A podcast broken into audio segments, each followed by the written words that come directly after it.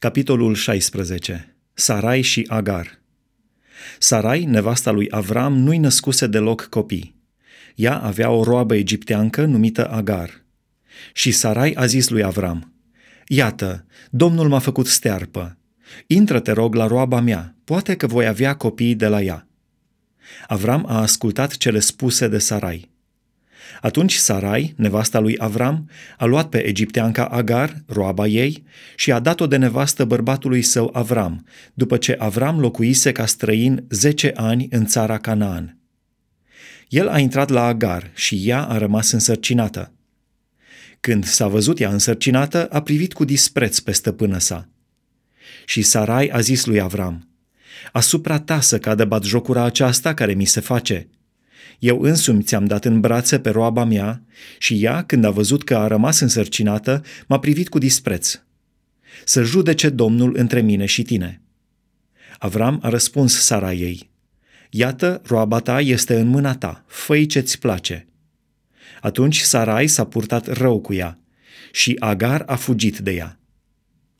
Fuga Agarei, nașterea lui Ismael – Îngerul Domnului a găsit-o lângă un izvor de apă în pustie și anume lângă izvorul care este pe drumul ce duce la Șur.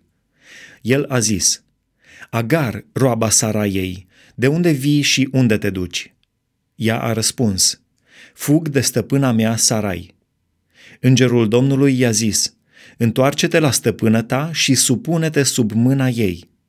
Îngerul Domnului i-a zis, îți voi înmulți foarte mult sămânța și ea va fi atât de multă la număr că nu va putea fi numărată. Îngerul Domnului i-a zis, Iată, acum ești însărcinată și vei naște un fiu, căruia îi vei pune numele Ismael, căci Domnul a auzit mâhnirea ta. El va fi ca un măgar sălbatic printre oameni. Mâna lui va fi împotriva tuturor oamenilor și mâna tuturor oamenilor va fi împotriva lui și va locui în fața tuturor fraților lui. Ea a numit numele Domnului care îi vorbise, Tu ești Dumnezeu care mă vede.